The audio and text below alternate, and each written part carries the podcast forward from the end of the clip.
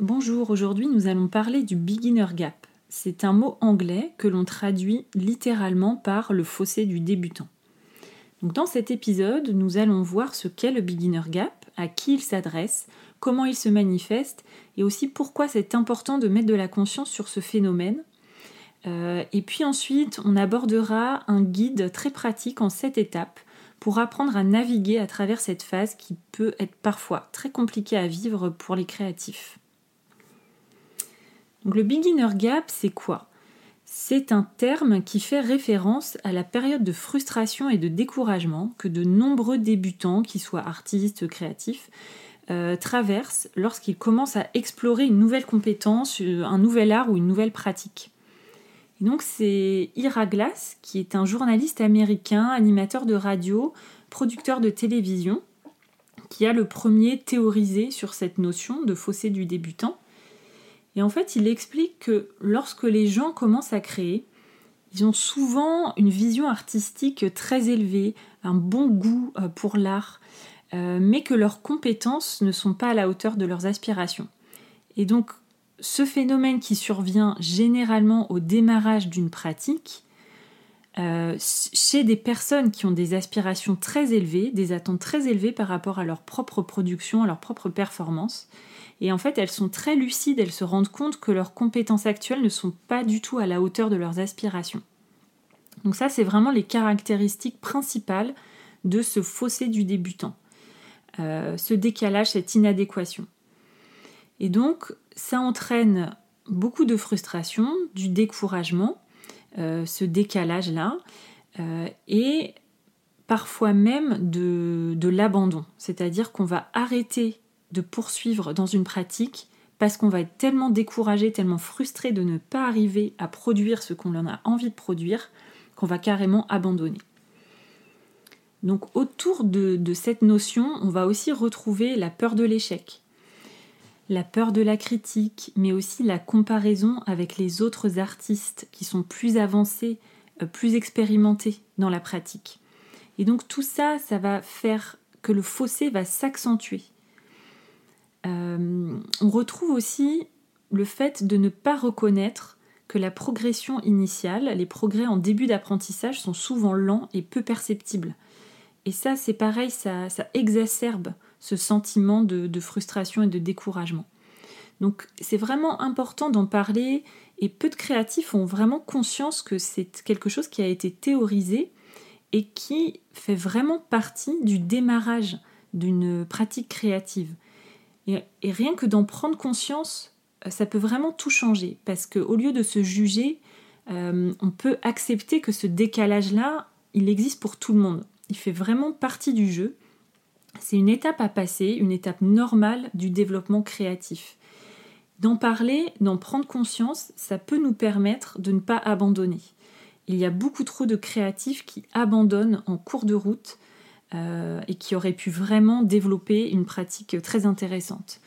Donc euh, voilà, c'est pour ça qu'on souhaite vraiment parler euh, de ce sujet aujourd'hui et, voilà, vous dire aussi que cette étape qui est normale dans votre développement créatif, il y a des moyens de naviguer à travers cette étape.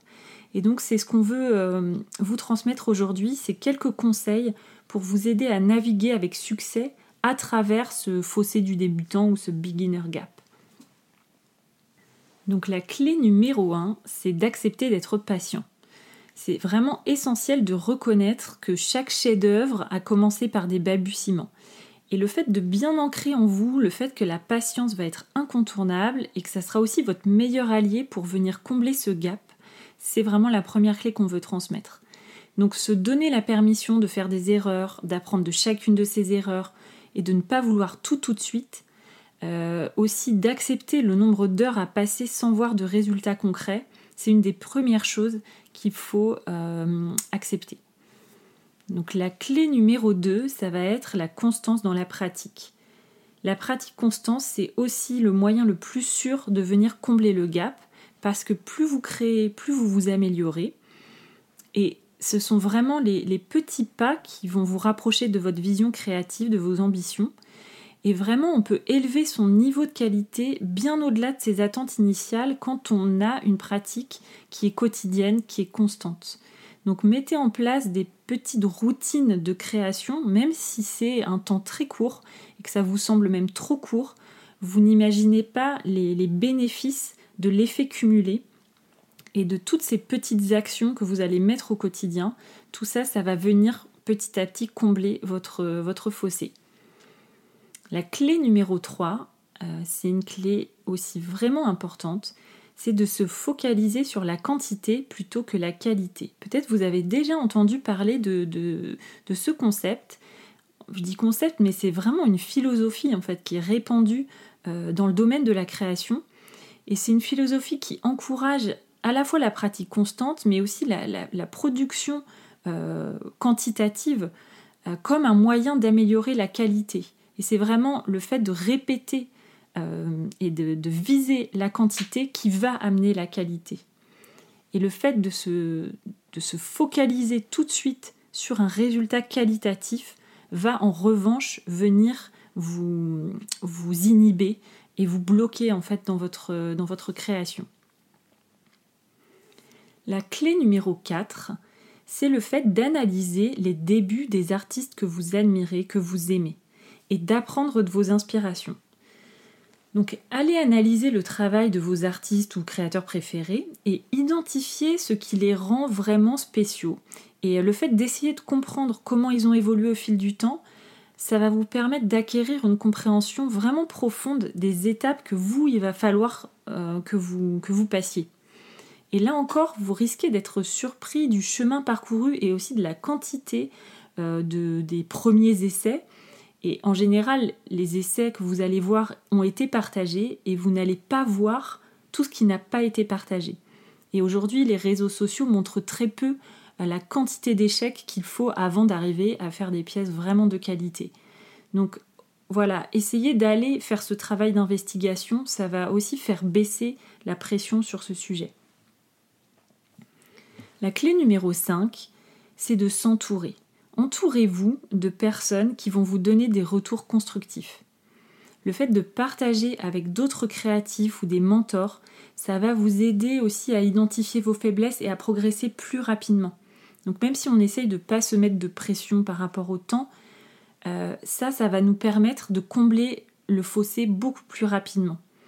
Alors ça nécessite voilà, d'être ouvert aux critiques, euh, des critiques qui vont être constructives, de vraiment le voir aussi pour vous comme des opportunités d'apprentissage, même si c'est un petit peu dur d'entendre euh, un retour sur son travail, alors même qu'on sait que le travail n'est pas à la hauteur. c'est vraiment un, voilà, un travail personnel aussi à faire sur ce sujet, mais aussi de vous entourer de personnes de confiance, de personnes qui sont engagées comme vous sur un chemin créatif. Euh, bah voilà, ça va vous permettre de gagner du temps et de gagner en confiance. La clé numéro 6, c'est de cultiver votre créativité, de rester passionné dans cette phase qui est difficile à passer. Donc là, c'est vraiment aussi essentiel pour ne pas abandonner, c'est d'essayer vraiment de retrouver à chaque fois que vous allez créer cette flamme créative qui vous a amené à commencer ce, ce chemin créatif, ce chemin de création. Et voilà, de, cultiver au quotidien votre créativité et de la nourrir, ça fait aussi partie du chemin et c'est vraiment essentiel dans cette première phase de démarrage où tout peut sembler décourageant et difficile. Et enfin, la dernière clé, la clé numéro 7, celle-ci, elle est un peu dure quand on, est habitué à, le faire différemment, mais essayez de ne pas être trop dur avec vous-même, de baisser aussi l'exigence et le langage euh, de jugement que vous pouvez avoir sur votre travail. Vraiment de se souvenir que chaque artiste a son propre rythme et que vous, vous devez trouver le vôtre, accepter de ne pas savoir le temps que ça prendra aussi, et, surtout ne pas se dire dès le départ je suis nul, je suis pas à la hauteur, parce que tout simplement c'est faux. Vous démarrez, vous n'êtes pas encore à la hauteur de vos aspirations, Gardez à l'esprit que chaque artiste que vous admirez a traversé cette phase à un moment donné. Donc le fait de célébrer ces progrès, même les plus petits, même s'ils vous semblent euh, insignifiants par rapport au chemin que vous avez à parcourir, être dans une, un état d'esprit de célébrer chaque jour passé à travailler, même quand le résultat n'est pas encore au rendez-vous, c'est autant de choses aussi positives que vous accumulez pour venir combler ce gap. Parce que juger votre travail, vous jugez en permanence, ça va vous amener vers le chemin d'abandonner plutôt que sur le chemin de la persévérance. Donc voilà les clés qu'on voulait vous partager. C'est un sujet qui est très important pour nous.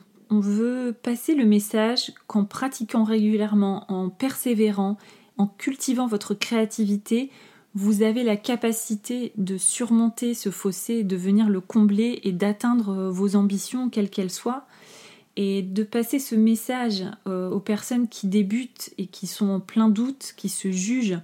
N'abandonnez pas, n'ayez pas peur d'apprendre, de, commencer. Et si vous vous êtes lancé dans cette voie, sur ce chemin, c'est que vous avez forcément quelque chose à apporter d'unique. Donc n'abandonnez pas, ce serait trop dommage.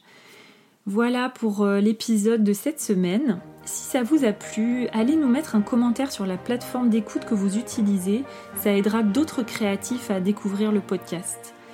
Merci et je vous dis à la semaine prochaine.